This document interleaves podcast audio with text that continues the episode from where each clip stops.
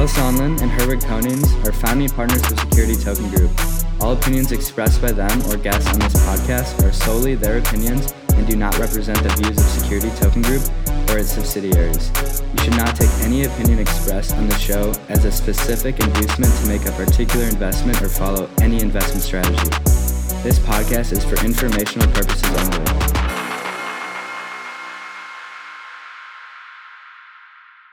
Hello and welcome back to this week's episode of the Security Token Show. I'm your host, Kyle Sonlin, joined by my co-host and business partner, Herwig Konings, and we are here for another amazing episode in sunny Miami, Florida, talking everything blockchain and investment banking. But before we dive into the show, I do want to thank our sponsor, U S P C. United States Property Coin. It is the future of real estate investing, and the future is on-chain. The United States Property Coin, or U S P C, is a cryptocurrency project backed by physical real estate assets located in high-demand markets throughout the U S and is sponsored and funded by Primior, which is a leading real estate investment development and management firm based in Southern California. U S P C's mission and vision is to provide investors with a more transparent, liquid, asset-backed digital currency solution. We're talking security tokens, people, and they're designed to provide fractional ownership to a diversified portfolio that is expected to benefit from long-term income generation and appreciation of real estate assets, ultimately functioning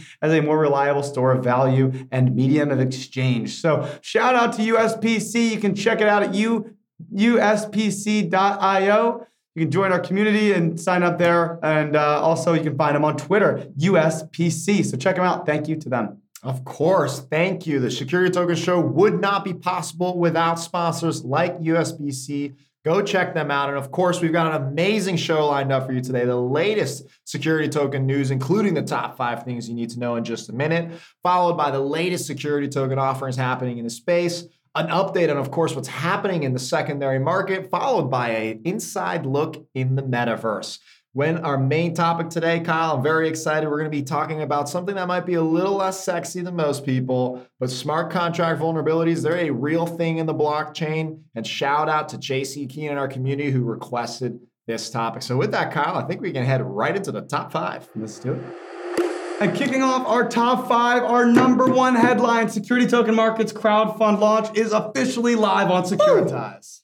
Love it. Absolutely love it. It's the first Web three enabled investment. That means you can use U S D C on Avalanche to invest in Security Token Market, the parent company behind the show. You can check it out only at Securitize. Congratulations to the whole team. Shout out to everyone involved. And that is just amazing news. But going into number two, we have F T X and BlockFi. We covered it last week on our main topic. You should go check that out. But if you didn't know, the deal was officially finalized this week after that episode came out. We have a new update, and that is that BlockFi has secured a four hundred million dollars credit line directly from F T X. But in exchange for that, they had to take a significant haircut on their valuation, which not only was just an evaluation, but it's actually an option to acquire at two hundred forty million dollars, which is a twentieth of the five billion dollars equity valuation that they raised at just twelve months ago. Wow. Well, that is definitely something, a good deal for F T X, but I guess for the other investors, something maybe better than nothing at mm. all. And of course, again, that breakdown, if you're fully interested on what F T X is up to, go check out last week's main topic for the full breakdown.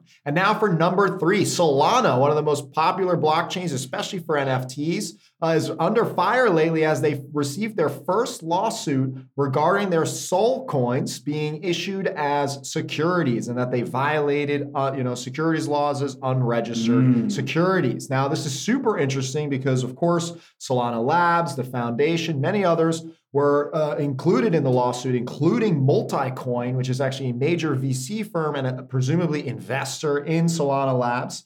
Uh, and again, the lawsuit cites that in this case, Solana Labs is a common enterprise and that there was an investment through Solana Coin uh, for the uh, act of investment by investors and the expectation of profits as a result of that. So three prongs right there that make you think, uh-oh, is this a security? And according to this lawsuit out of California, it is. And they even cited the Reg D investments that was earlier done, presumably with Multicoin and other venture capitalists, saying that this was proof that they went to others outside of the public to get them early access to an investment. investment opportunity. Definitely could have some interesting ramifications, but at the same time, as we know, there are many lawsuits of similar sorts Uh, and some of them have had less success or more success than others. We've been saying it all along. Just do a security token and all these problems go away.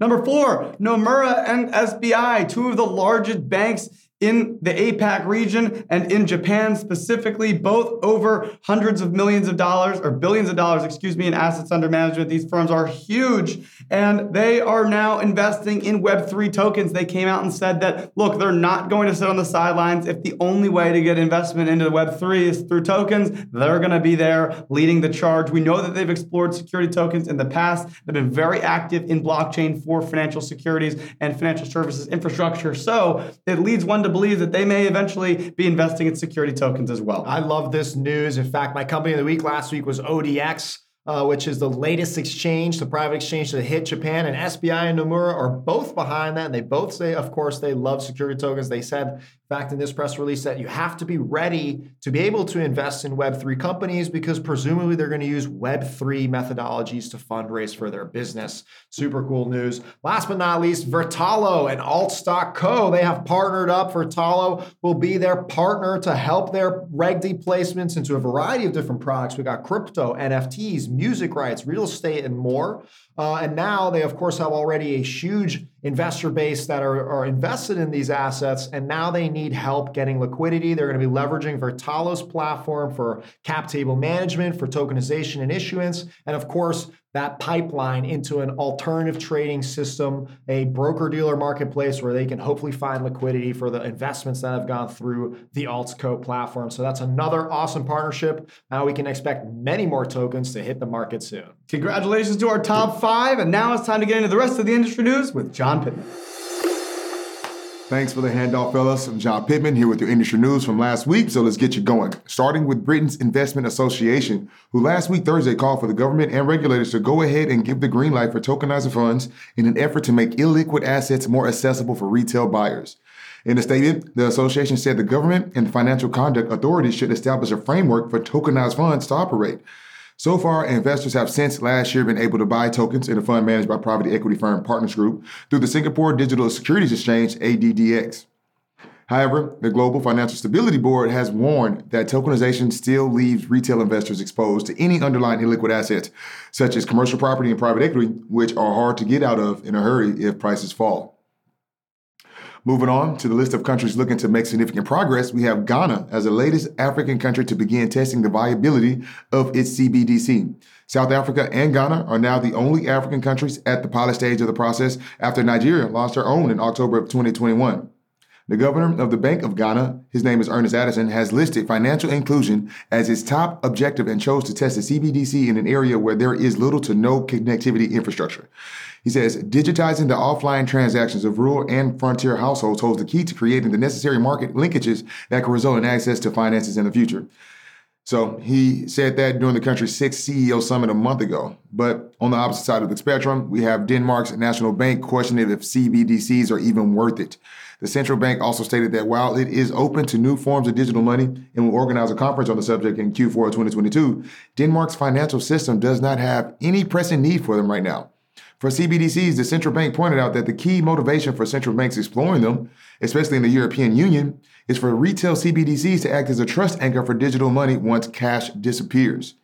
This motivation simply just isn't there for Denmark as a country, as they are already a leader in using digital money.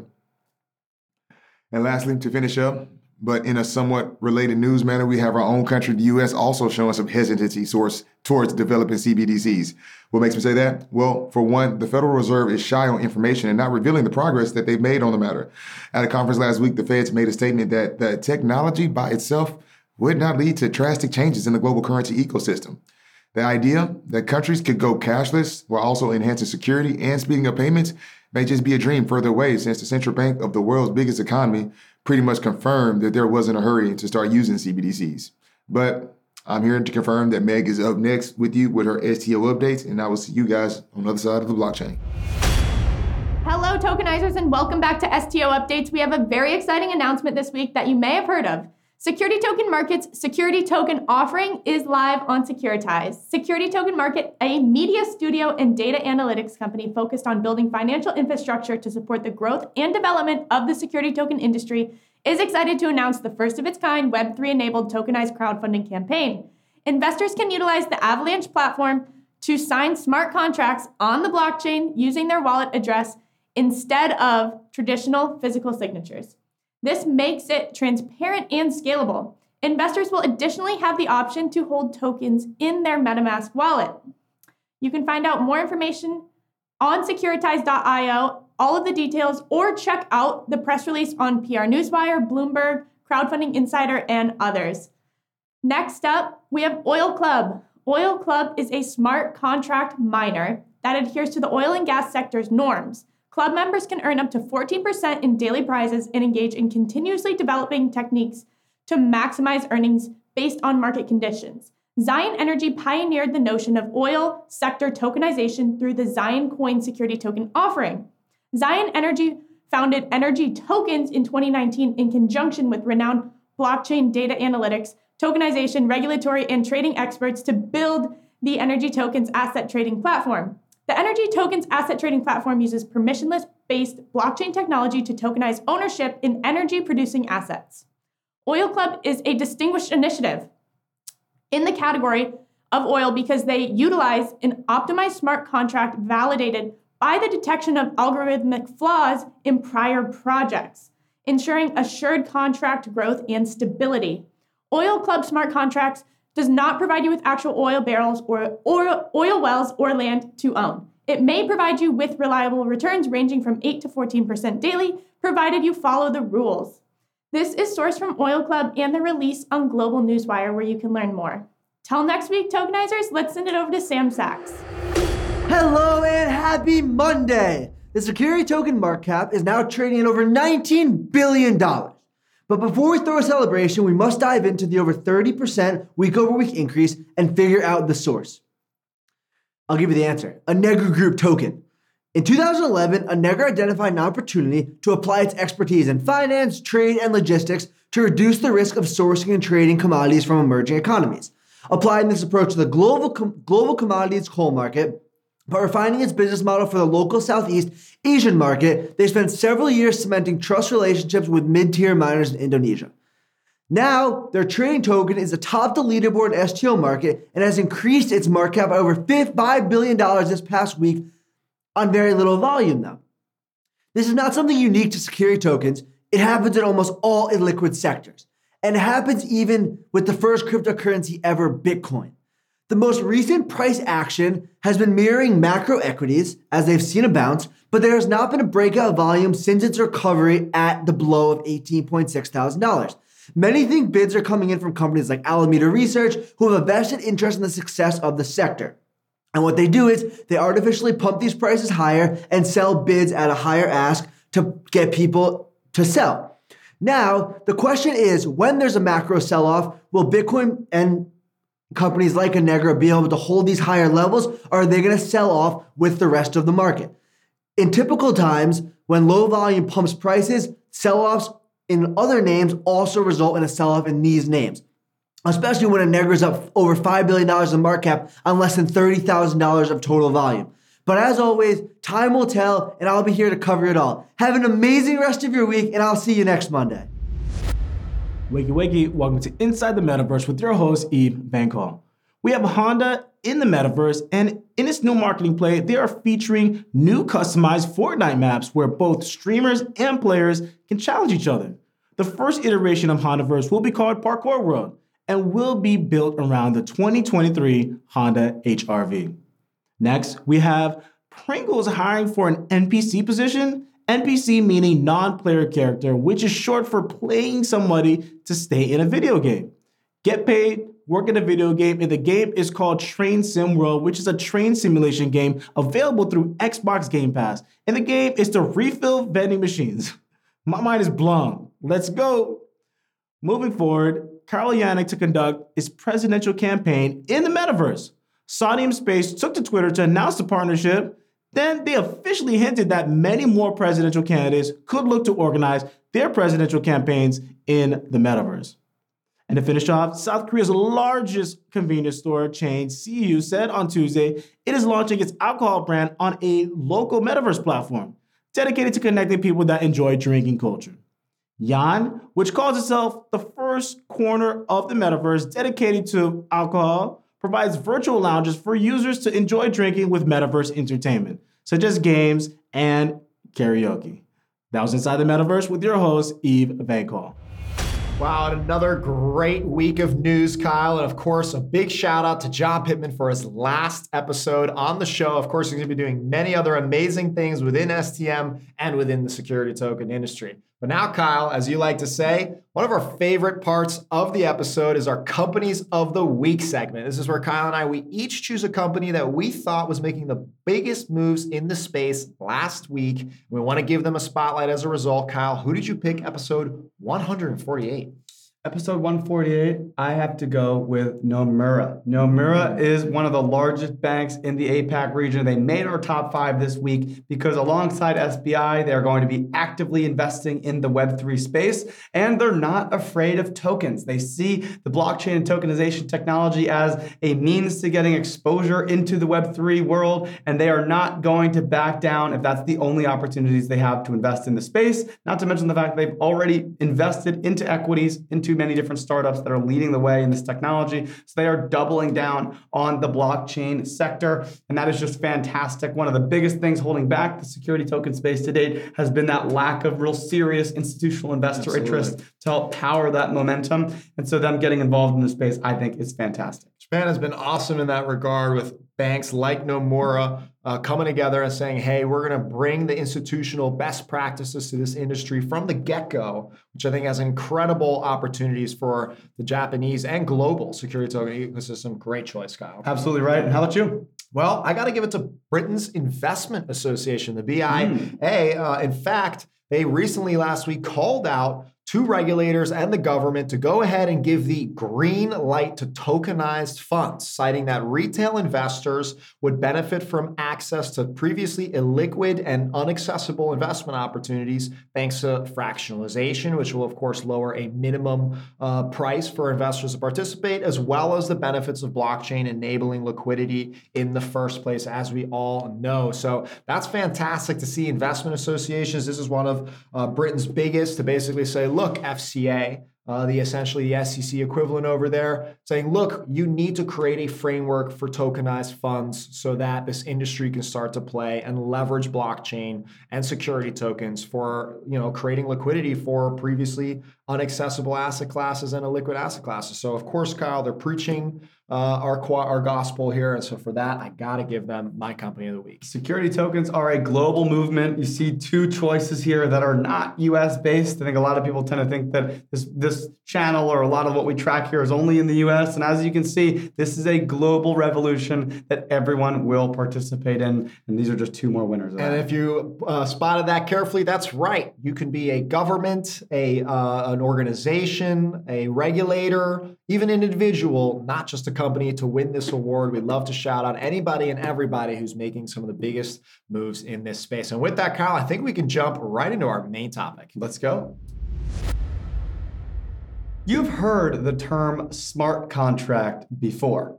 I'm sure on the show here, many times we've talked about it. You may have read about it, seen tweets about it. And in fact, it's actually one of the things that I believe is one of the most groundbreaking and innovative opportunities with the blockchain space, and that is automating transactional systems. And so with smart contracts, you can essentially automate data. And so blockchains track data really securely. You can then take secure data and make conclusions behind it by leveraging smart contracts. However, as Twitter user J C Keen pointed out to us this week, they have vulnerabilities. And the fact that the blockchain is immutable, meaning that you cannot reverse transactions, means that your automation better be right and it better work properly, or else people can get screwed. So today in this episode, we're going to be breaking down the three main pillars for how smart contracts can be vulnerable and exploited, as well as talking about what that means for security tokens, which, hint, is very different than what you might expect. So, Herwig, I'm thinking about maybe just outlining the three different types here, high level, and then we can really dive into some of the more technical pieces. I think that's each. a great idea. Let's do it. So, first off, for smart contracts, we're talking about inside of transactional systems. So, essentially, these are where money is exchanging hands. So, the first way the smart contracts really can get violated or, or get exploited is on the economic side. This is essentially where cash is being moved from one place to another and it's being exploited, whether that's that's a actually like a bank robbery, but in this case, it would be the robbery of the underlying liquidity pool, whether that means ga- you know, gaming the transactional system or whatever, causing the automation to freak out, that's trying to actually steal the money itself. Then you've got the technical component here, which is actually finding bugs in the smart contract that allows you backdoor access. And then finally, we have social engineering, which actually has nothing to do with the smart contract itself. The smart contract is performing exactly how it was supposed to. However, it's the user that's actually using the smart contract incorrectly, which then causes issues as well. Those are kind of our three main vulnerabilities with regards to smart yeah, contracts. I think we'll break them down just so you have a clear understanding of each one of those. They do kind of have their own function. Uh, and without a doubt, folks, billions of dollars have been lost or corrupted by these types of vulnerabilities. So pay attention for the crypto world. This is a real plague. It's a real problem. And it's a reality when it comes to operating in a Web three world, especially one as wild, wild west as crypto is designed. So the first one, you know, economical is, is kind of the most intriguing one, I think, because mm-hmm. the other two, they do come down to just kind of errors and flaws. Sure. Whereas in this one, it really does genuinely take some ingenuity uh, to figure out some ingenuity to really be like, okay, this is how we're gonna, you know, fix a system. Uh, you know, we've got a couple different examples of flash loans, vampire sure. attacks, you know, laundering anonymous funds without you even realizing it through lender pools and things like that. Right. You want to walk us through some of these examples? Sure. So think about it. We, we look at it from the traditional financial system first, maybe to add some additional color. And this is kind of like how you have different individuals that can short squeeze markets or corner markets in the financial system or, or be able to take advantage financially of specific setups. You look at the, the GameStop or A M C situation where people recognized, okay, we can force a short squeeze on these shares because there's so many outstanding that are short. If we come in with fresh liquidity at a specific investment mechanism and hit it hard enough, it causes everything to blow up. And in this case, if you're prepared for the blow up, you can capitalize significantly, whether that means shorting it or going long on that explosion. So, so in layman's terms, a little bit like um, you know, uh, financial opportunity or leveraging. Exactly uh, right. An, uh, seeing a, a, a financial theory come into practice that if I do this, X will result to the price, and we can take advantage of it through Y. Totally right. And so we actually saw this in crypto in a couple different ways. The first way you mentioned, I think was great, was through a vampire attack.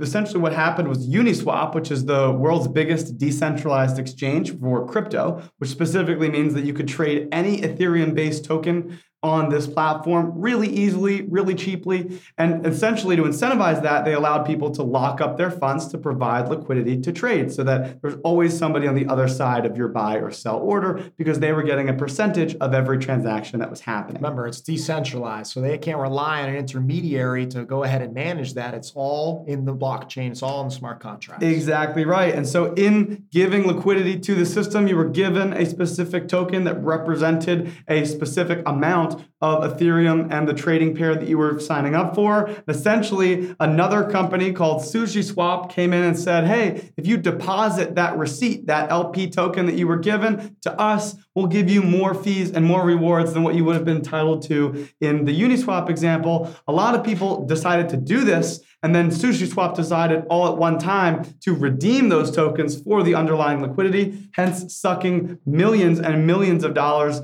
into their system directly from Uniswap, causing a lot of prices to crash and causing a lot of issues to happen across trading pairs as liquidity was sapped from the system.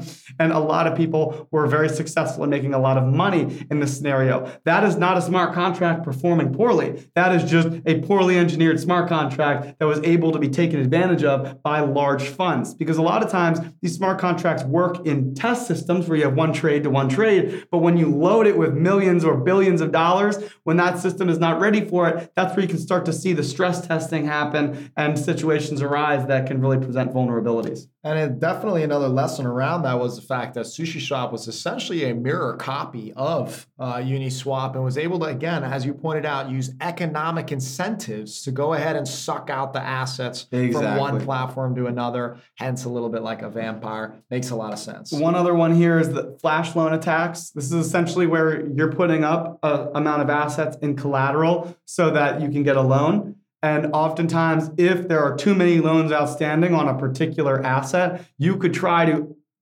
deflate the price in the short term, but cause it to reach such a low price that a lot of loans get get called back, or they get margin called, which then allows and changes the prices of other assets, which you can then take advantage of. So there's some of these other types of systems where you can try to game the price of an asset that causes cascading problems for other people down the line. And then you, you're actually trying to profit off of those problems, not off that specific thing. So you'll invest cash here that causes some issues, which you don't actually realize the gains until three steps down the line, somebody else gets really screwed that you were prepared for and either buy the assets cheaply or Are, you are already shorting the position and are hoping for that price to go down. And so, you know, sometimes these are considered shark moves. Sometimes these are not necessarily considered the most ethical moves because you're intentionally manipulating the market, oftentimes in a negative manner, in order to profit off of everyone else having a, a really unsuccessful time. But unfortunately, currency attacks happen in the traditional markets all the time. Unfortunately, it's just the the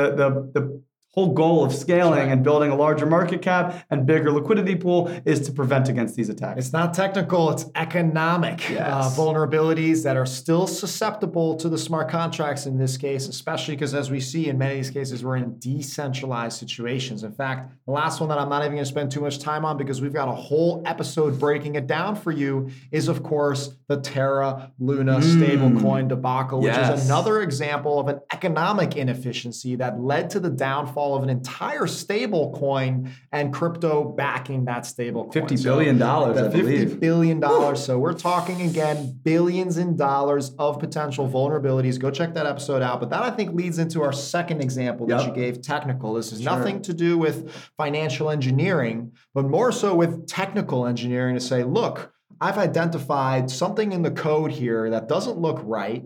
And if I can penetrate that somehow, I may be able to benefit from that. Why don't you walk us through some of these examples? Sure. So let's continue our analogy. If the economic hacks are kind of like us stealing from a bank vault, the technical hacks are almost like if we stole a money printer. So we haven't actually changed the amount of gold in the vault. We haven't actually stolen any bank's holdings at all. Instead, we're printing new dollars into the system that we're able to create. And this often happens in the form of some of those other native cryptocurrencies. So like, for example, Poly Network operated a bridge as well as Wormhole operated bridges across different blockchains. Specifically with Wormhole, they were minting what is called wrapped E T H, where essentially you put in one Ethereum and it'll give you out the same value, another one E T H that's redeemable on either side, but it's wrapped on a different blockchain so that you can transact using that Ether currency on, say, Avalanche or say on Solana or whatever, where E T H isn't a native currency because Ethereum is based on the crypto blockchain Ethereum and it is an E R C twenty token. So with this bridge, essentially you put you know, a, a token in here, you get the subsequent same token, but just wrapped on a different blockchain. The problem is that in some of these situations, if we don't, if we can make the system think that we've put one in here and then it mints another one here, but we haven't actually de- you know, deployed the capital and we've gamed the system by tricking it into thinking that, yes, we have locked up a specific amount of assets, so print another one of the, the wrapped versions, but we haven't actually done that. We could then sell those wrapped versions for free cash, and there's no nothing backing that asset. And so somebody ends up holding the bag there. And that's exactly what happened with Wormhole with one hundred eighty-two million, I believe, or something like that, where there was a vulnerability in the smart contract that didn't require them to lock up their E T H.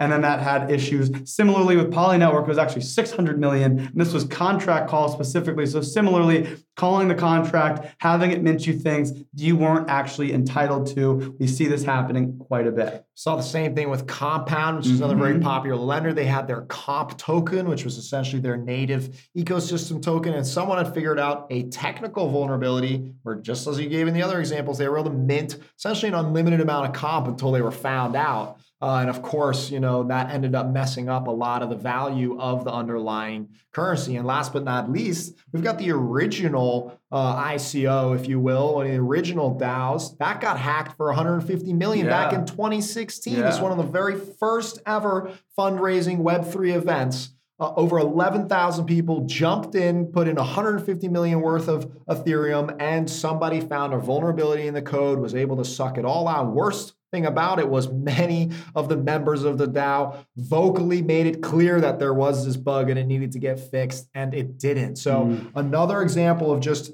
technical issues where within the smart contract, likely, fortunately, unfortunately, due to the developer themselves making an error in their logic or in the way that the, the, the smart contracts are supposed to function with the ecosystem tokens and various different assets. And then finally, we've got our third type of smart contract vulnerability. So if we continue with our bank analogy, we've got the economic, which is like the bank vaults and you breaking in, being able to steal a bank's assets.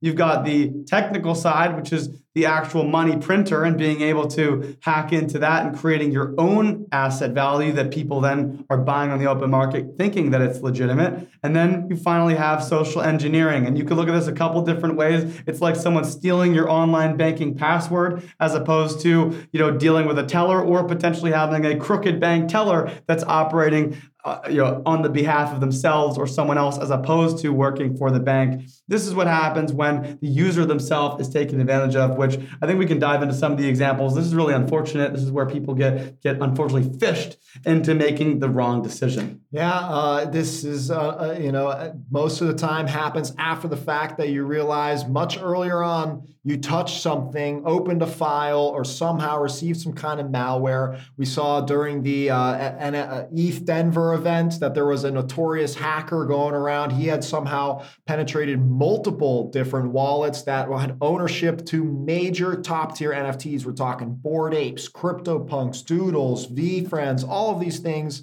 that were silently waiting because they knew that these wallets were slowly and continuously aggregating more and more quality N F Ts. And then boom, all at once, they decided to strike and, and stole hundreds uh, worth millions of dollars worth of N F Ts. And people had no idea what they what they even did in order to go ahead and fall for that. It could have been signing on a transaction on the internet somewhere. There is definitely vulnerabilities in these uh, situations where people can hack you and you just have no idea. The, the most wild one for me was reading this week, Ronin, which is the blockchain native for Axie Infinity, one of the largest blockchain-based play-to-earn games in the entire ecosystem. I'm sure you've heard of it before. They had a six hundred or five hundred million dollars hack recently on their blockchain bridge between, I believe it was Ethereum and Ronin, but I'm not totally sure on that. It could be totally different. Either way, it's a cross-blockchain bridge, as we mentioned, which is that technical component. However, this was not a smart contract flaw that caused the hack.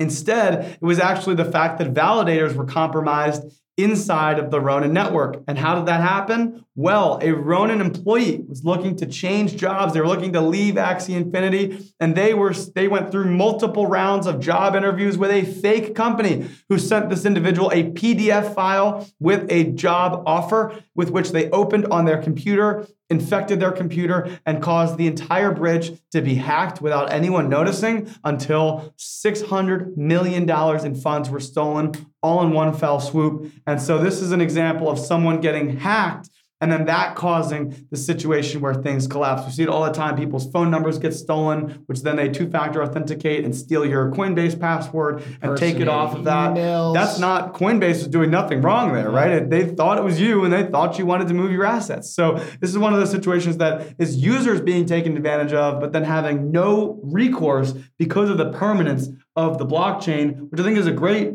transition into security tokens. So let's talk about what, what this matters for security tokens. Does it matter for security tokens? Does it not matter? And, and how can we move forward? Of course, smart contracts, just like any technical code, you always want security. You always want it to function. But luckily, and we, you know, you can't prevent vulnerabilities. They will always happen. Human error, you know, we're not perfect. But the reality is, is thanks to security tokens, there are more safeguards. Uh, and so the, with this, we have liabilities, we have uh, intermediaries, we have laws that help enforce and protect your investment. So even though you have a security token that represents, uh, say, ownership in a company or real estate, that's not just all you have. You can't just send that and suddenly lose it because you mistyped the wallet address. You also have a legal subscription document that shows that you, the individual, invested in this and that that wallet is tied to you as an individual.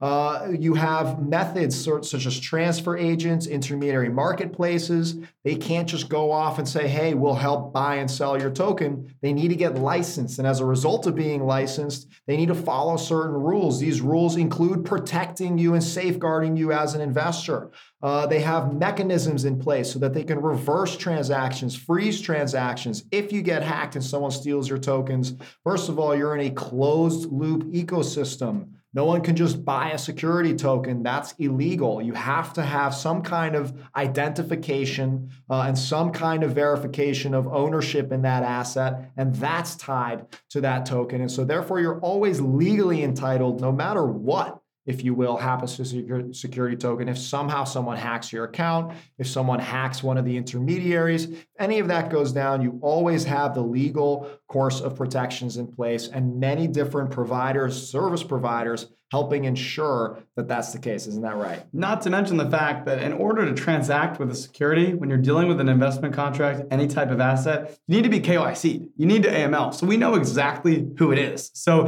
if you steal from me, you literally can't take the tokens unless you are approved and whitelisted and X, Y, and Z. So it, it, most of these hacks, what happens is they take the six hundred million. And the problem is that we can see which wallet it is. Where's it going? And so we can follow that trail very quickly. Quickly with crypto, they can leverage platforms like Tornado Cash, which tend to, to shuffle all the money around, and it makes it very difficult to track where that money is going. But that being said, with a security token, you just can't do that. We would be able to reissue those tokens because the permanence of the blockchain is not as relevant when it comes to transactional systems as much as it is the permanence of the data and making sure that the data hasn't been altered. But the transaction between the, the, the tokens themselves and the investors, that's not a permanent situation. We need to be able to reverse those things. We need to be able to remove those funds from different platforms or from different users that got those assets in a, in a non-compliant manner. So this actually really doesn't matter quite as much for security tokens because of the fact that not only, as you mentioned, Herwig, all those safeguards and the fact that you need to be identified,